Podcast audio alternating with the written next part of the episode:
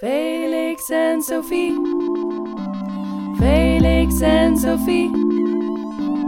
Felix en Sophie. Felix en Sophie. Felix en Sophie. Felix en Sophie. Felix en Sophie. Felix en Sophie. Hallo en leuk dat je weer luistert naar de Felix en Sophie podcast. Deze keer de editie van afgelopen mei over filosofie en literatuur. Je gaat luisteren naar Ruud Welten. Veel luisterplezier.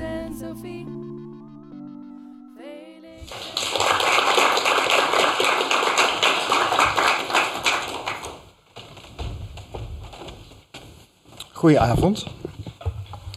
Oh, even. Goedenavond. Ehm, ja, literatuur en filosofie. Eh, die kan, daar kan er allerlei verhoudingen kunnen daar eh, tussen, eh, tussen zijn. Ehm, de vraag is, als de vraag is wat is literatuur, dan hebben we eigenlijk gelijk al een probleem. Want ja, het probleem is dat die vraag gelijk al een filosofische vraag wordt. En dat de filosofie over de literatuur gaat dingen, eh, dingen gaat zeggen. Dat is ook wat trouwens vaak gebeurt. Eh, en de vraag wat literatuur is, wordt bovendien al snel een, een vraag naar wat literatuur moet zijn. Eh, en dat is natuurlijk niet aan filosofen. Dus op zich kunnen filosofen wel iets zeggen over literatuur. En aan de andere kant kan natuurlijk een literator iets zeggen over filosofie. Maar de relatie is denk ik nog niet zo eh, eenvoudig te duiden. En ik wil beginnen met een open deur. Maar misschien het is eigenlijk zo vanzelfsprekend dat we dat heel vaak vergeten. Ehm, dat beide literatuur en filosofie zich in gebruik maken van hetzelfde medium, namelijk taal. En taal in de meest materiële zin van het woord. Taal als boek. Althans, het boek is een beetje aan het, eh, op zijn retour, dat is waar. Maar voorlopig ziet het er nog naar uit dat het nog even blijft bestaan. Ehm, en dat betekent, ze werken alles weer met taal, ze werken allebei met zinnen, met grammatica, et cetera, met argumentatie of met narrativiteit. Dat is in ieder geval iets anders dan eh, wat muziek doet, dan wat dans doet, wat eh, schilderkunst doet, et, et cetera. De materialiteit daarvan, die, die is daarvan wezenlijk verschillend. En van literatuur en filosofie zijn die althans hetzelfde. Ehm, literatuur en filosofie, denk ik, om, om je even op een ander spoor te zetten, denk ik, die zijn, als je dat zo beziet, niet denkt wat je, wat, wat je denkt dat ze zijn. Filosofie is niet opschrijven wat je denkt en literatuur is niet een verhaal vertellen. Wat is het wel? Wat bedoel ik daarmee? Is dat eh, zowel filosofie en literatuur een veld betreden van de taal. En daarin kunnen ze zich bewegen en ontwikkelen. En daarin kunnen ze de verschillen tussen elkaar, maar überhaupt eh, tussen elke andere schrijver maken. Dus het, het is een veld, om het zo maar abstract te zeggen, maar het is, eh, ik denk dus zeer materieel. Het is een veld waarin het denken überhaupt mogelijk wordt, waarin het lezen mogelijk wordt, waarin narrativiteit mogelijk wordt.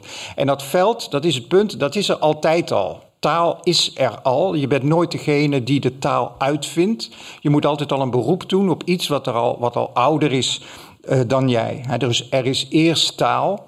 En het interessante aan literatuur, het interessante aan filosofie, ik denk, laat ik het maar even gewoon bluntly zo zeggen, dat is goed voor een discussie. Ik denk wat eigen is aan goede schrijvers en aan goede filosofen, is, is dat ze daar volledig van bewust zijn. En dat ze, eh, dat ze, omdat ze zich ervan bewust zijn, dat ze dat veld van de taal zelf kunnen gaan veranderen. Maar dat is iets anders dan je eigen woorden gebruiken, et cetera. Als je je eigen woorden gebruikt, dan gebruik je eigen woorden die iemand anders niet kan verstaan. En dan houdt het op taal te zijn. Dat is waarom Wittgenstein zegt: There is no such thing as a private language. Zo, eh, ik kan het ook anders zeggen. Dus wat Lacan, Jacques Lacan, de, de psychoanalytische filosoof, eh, de, de, symbolische orde noemt. Dus eh, we worden onszelf. We scheppen onszelf door in een draaimolen te stappen die al lang, ja, we worden do- door onze ouders worden, worden we erin gezet. Hè. De Freud zou dat noemen het, eh, het Uber-Ich. We worden erin gezet en we moeten, we zijn geboren en we moeten een veld betreden wat niet van ons is, wat ons wezenlijk vreemd is. En we moeten ons proberen daar onszelf in te gaan uitdrukken. En, en, maar ja, op een gegeven moment kom je erachter dat die woorden zijn nooit jouw woorden. En dat is waarom taal ook altijd zo ontzettend frustrerend kan zijn. Waarom we altijd erbij moeten zeggen, maar ik heb er de woorden niet voor. En taal is ook heel erg beperkend. En precies met die beperkingen, dat is het veld van de creativiteit voor de filosoof en voor de schrijver. Twee, dat was mijn eerste punt. Het tweede punt is, de werkelijkheid gaat niet vooraf aan filosofie en literatuur. In feite is dat een heel klassiek filosofisch punt, wat je al kunt maken met Kant, ja, om maar iemand te noemen. dus voor Kant, het gaat niet om het, uh, filosofie gaat nooit om het wetenschap, zegt, zal Kant zeggen, het gaat nooit om het ding aan zich. Ik ga nu iets over de wereld zeggen, ik ga de wereld beschrijven. Maar het briljante van Kant is dat hij ons heeft geleerd, de Copernicaanse wending, dat wij uh, dat het altijd gaat over mijn, mijn verhouding tot de werkelijkheid. Dus de menselijke kennis tot de werkelijkheid. Dat is precies wat ik net noemde. Dat is het veld van de taal. Zover gaat Kant nog niet. Maar dat is wel het begin eigenlijk daarvan. Nou, als ik, ik kan dat in andere termen weer van Lacan zeggen. Dus we zitten altijd al in een in symbolisch en een imaginair veld. De schrijver dus, filosoof, romancier, eh, de poëet, die verhoudt zich tot die werkelijkheid en alles draait om die verhouding. Ja, dus het is zeer naïef te denken dat je de taal kunt gebruiken om de werkelijkheid te beschrijven zoals die is. Want als je het beschrijft zoals die is, ben je al aan het praten, dan zit je al in dat veld. Ja, dat is de naïviteit, als je denkt van, dat dat zonder meer mogelijk is. Eh, dus uh, die verhouding die realiseert zich altijd in en met de taal. En dat geldt voor zowel literatuur en filosofie. Filosofie, ik, dus wat ik zei, het veld van de taal is volledig materieel. Als het niet materieel is, is het niets. Het is spreken, het zijn woorden die ik spreek met stembanden, het zijn letters die ik druk, et cetera. Schrijf op papier. Filosofie dat is ook mijn these, eigenlijk altijd. Filosofie is precies niet denken. Nou, wij denken dat filosofie gaat over denken en dan ga ik heel goed nadenken. En als ik heb goed heb nagedacht, ga ik het opschrijven. Dat is precies wat het niet is. Dus als je filosofie gaat studeren, wat leer je dan? Dan leer je lezen in de eerste instantie. Je gaat niet het eerste college of het eerste jaar is eerst, eerst maar eens goed denken voordat je gaat schrijven. Nee, je gaat lezen en je gaat schrijven. En daarmee betreed je langzamerhand het veld van wat we inmiddels filosofie zijn gaan noemen. Er bestaat niet één westerse filosoof die niet leest en niet schrijft. En nou zult u misschien zeggen van ja, Plato, ja, of, uh, uh, maar ja, Socrates, uh, sorry, u zult zeggen Socrates, maar ja, Plato heeft alles opgeschreven wat Socrates zei. En dus ook daar zelf zie je, het, het gaat altijd om de materialiteit van de taal. Ik denk dat als je er zo naar kijkt, dan ga je zien dat de werkelijke verandering plaatsvindt in de taal. En dat is wat de schrijver doet. dus de, ik denk dat het een vergissing is om te denken dat literatuur en filosofie een één op één relatie met de werkelijkheid hebben. De, de, boekwinkel tegenwoordig heeft een, altijd een kast, staat op waar gebeurt. ik denk dat dat zeer problematisch is. filosofie, filosofie maakt dezelfde fout. Ja, dus filosofie moet, moet tegenwoordig moet toepasbaar zijn. Ja, je mag wel denken, maar het moet wel toepasbaar zijn. Want dat is dan het criterium van de werkelijkheid. En als dat is gebeurd, dan kun je de filosofie zogeheten uh, achterwege laten. Dus een poging direct naar de werkelijkheid te gaan. Alain Badiou, Franse filosoof, die noemt het passion du réel. En wij zijn helemaal gegrepen. We willen altijd met de taal bij de werkelijkheid komen. Ja? Een schrijver die snapt dat dat niet kan. Dat, dat is wat een schrijver is. Dus literatuur en filosofie worden interessant. Misschien is het heel subjectief. Ik vind het dan interessant. Als die grip op, de, op dat buiten het schrijven wordt losgelaten. om vanuit daar de betrekking op de werkelijkheid te herformuleren. Ja, nou, now we talking. Dus dan, dan kun je beginnen met. Uh, met, met te begrijpen wat schrijven en denken is. een van de allergrootste schrijvers, nou ik vind eigenlijk gewoon de allergrootste schrijver aller tijden, Flaubert. die droomt ervan, schrijft hij aan zijn vriendin, aan zijn maîtresse in zijn prachtige brieven, om een boek te schrijven dat over niets gaat. wij willen allemaal het over iets hebben, maar hij droomt ervan een boek te schrijven, daar is hij niet in geslaagd. maar dus, want ja, wat, wat betekent dat precies? Maar dat is het ultieme het ultieme doel, zegt hij, van de literatuur. Een boek te schrijven dat over niets gaat. dus literatuur en filosofie zouden een middel zijn Ik zou eerder zeggen, ze zijn een doel op zichzelf. Derrida zou zeggen, er is niets buiten de tekst. Dat hier, er is een radicale intertextualiteit. No, no such a thing as a private language betekent dat we altijd al in het veld betreden wat de ander al, blijkbaar die andere, die, die praat al. Uh, Flaubert is zo interessant omdat hij dat in zijn werk voortdurend eigenlijk laat zien.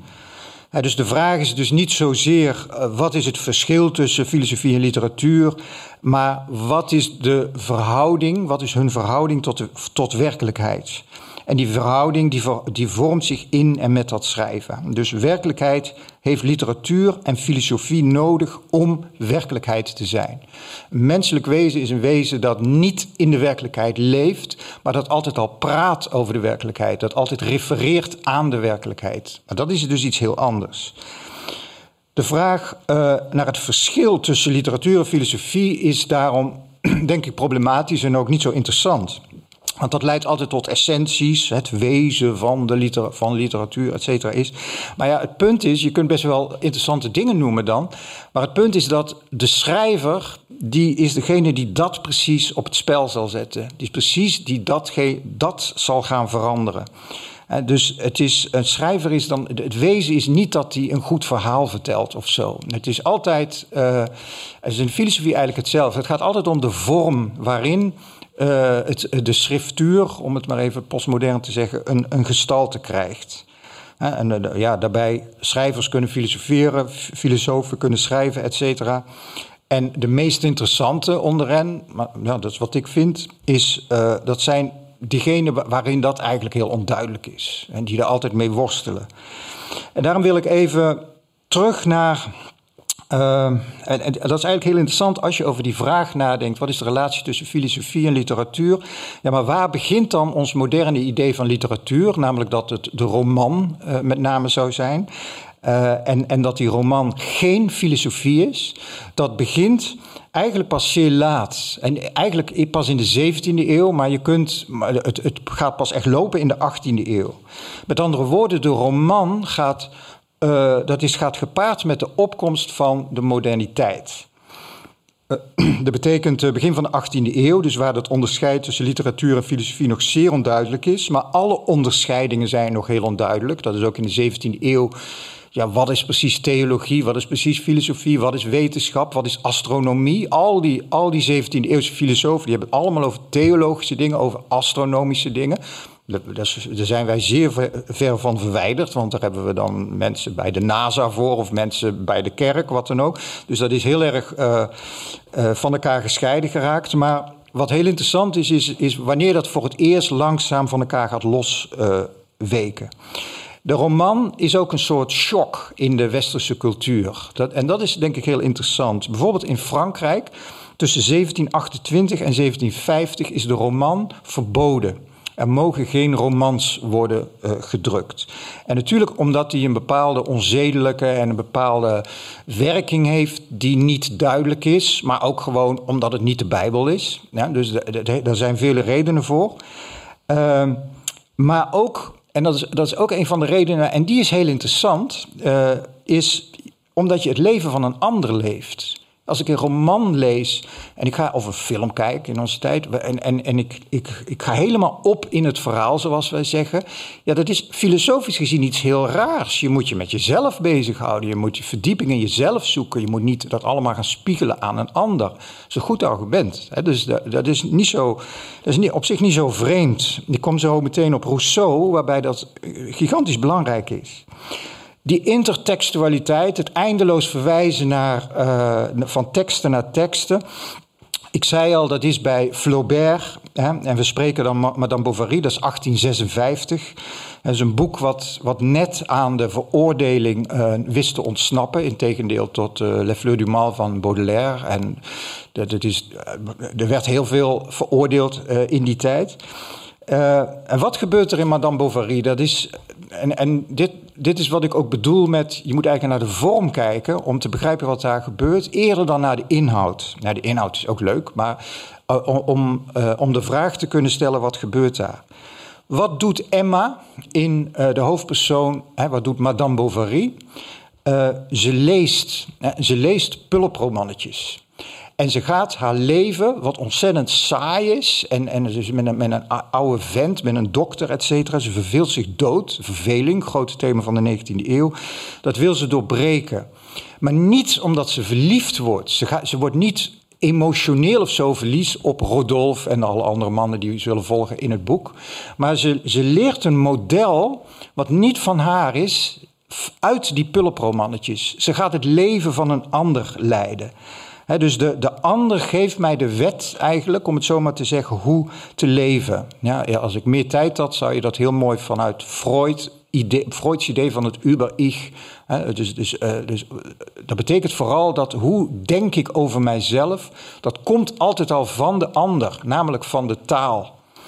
Dat is een, voor Flaubert dat is, een, is heel sterk beïnvloed hier door een andere zeer grote schrijver, Cervantes.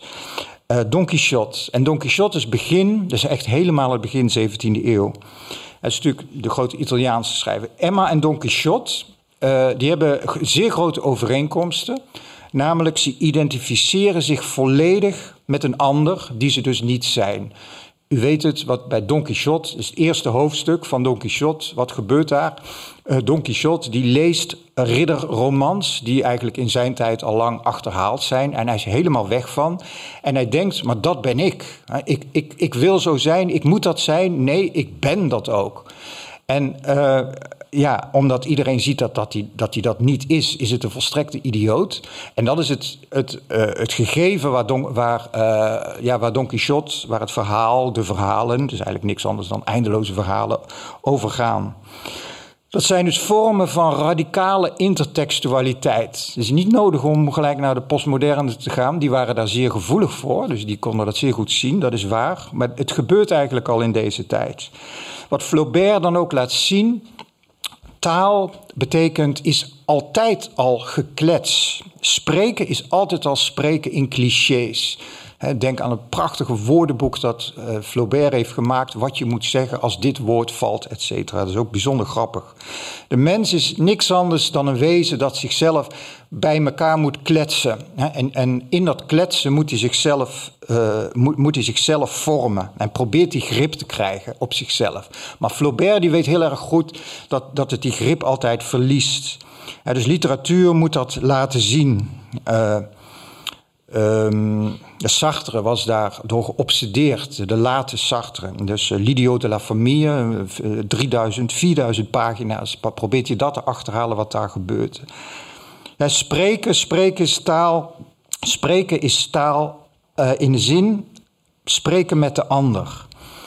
De populairste en de meest invloedrijke roman van de 18e eeuw is Julie au la Nouvelle Héloïse van Rousseau.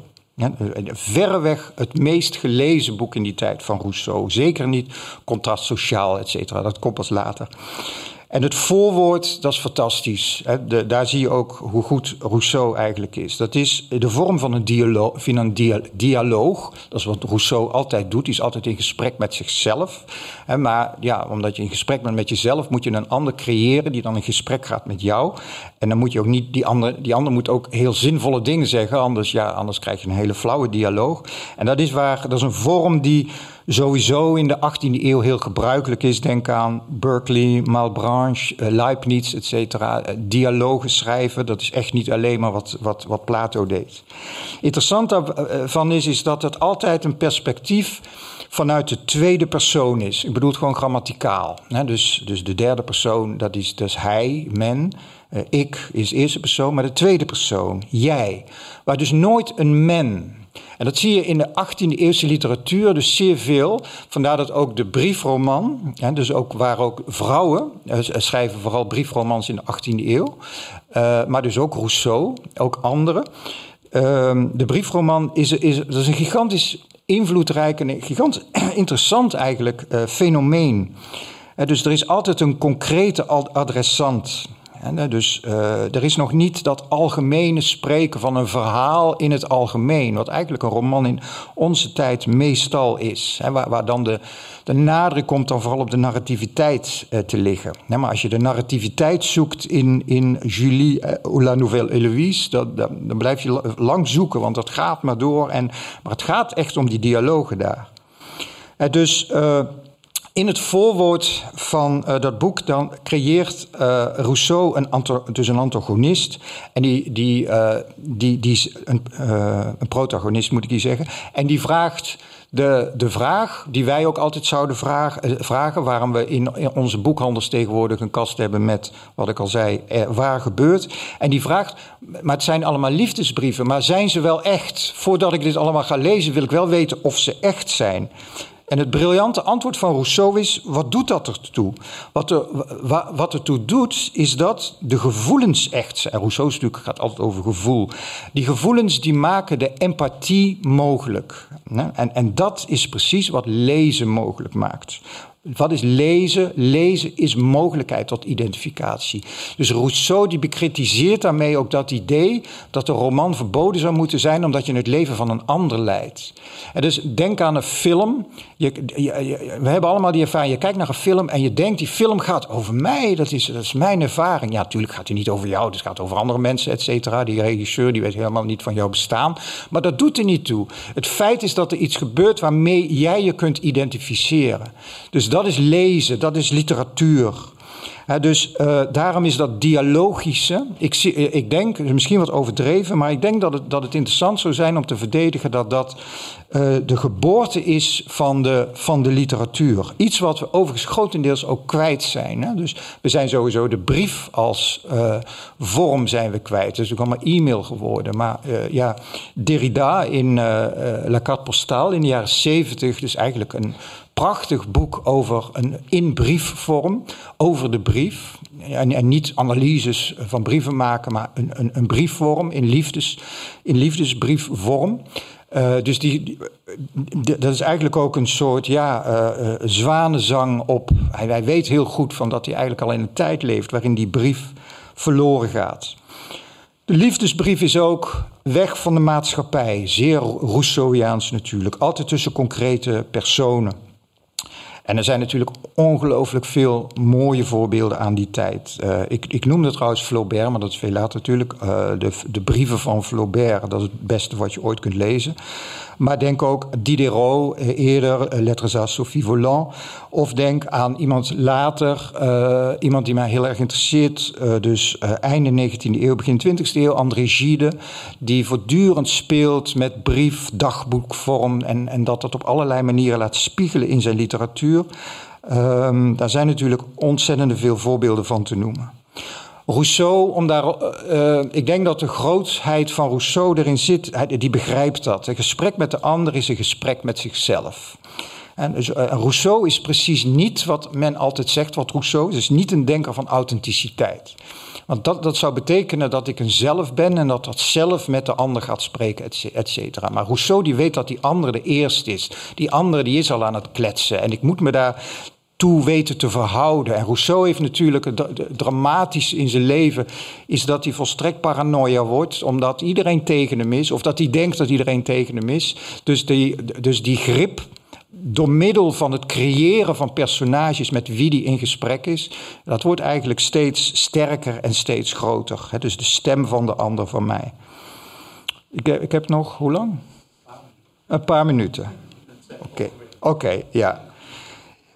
Dus uh, ja, is Rousseau filosoof? Ja, ik weet het niet. Als we hem aan, op zijn woord moeten geloven, dan is hij dat zeker niet. Uh, hij heeft altijd uitgesproken hekel aan filosofie. Er zijn zeer veel citaten.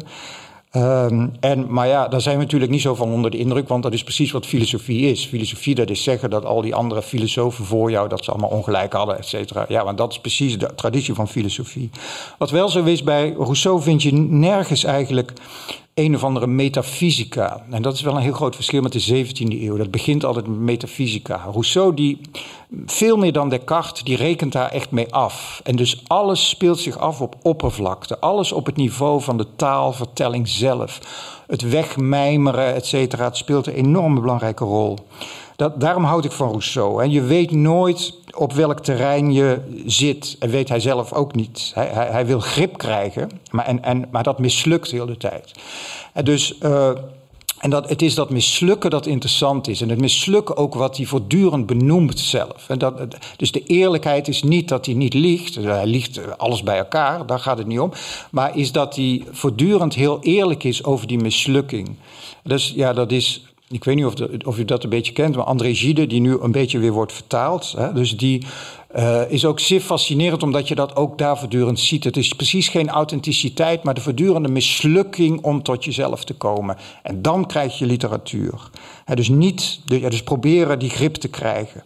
Rousseau schrijft zichzelf, hij tracht zichzelf bij elkaar te houden in dat schrijven. En hij heeft het voortdurend over zijn hart, het hart dat spreekt. Maar ja, de paradox is dat een hart niet spreekt.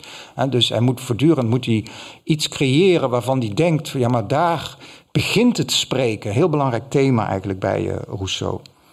Ik, uh, dit was mijn inleiding, maar ja, dat doet er niet toe. Maar ik denk wel, als, als conclusie toch valt er wel iets te zeggen. Is, en dat is dat literatuur en filosofie zijn beslist niet hetzelfde. Dat zou ik nooit willen beweren. Maar het verschil laat zich niet buiten filosofie en literatuur en filosofie zelf uh, laat zich niet daarbuiten formuleren dus het, het, heel vaak lijkt het een het ander uit te sluiten. dus, uh, en ik denk dat dat uh, het, juist het interessante is van een gesprek tussen filosofie en literatuur. Dank voor uw aandacht.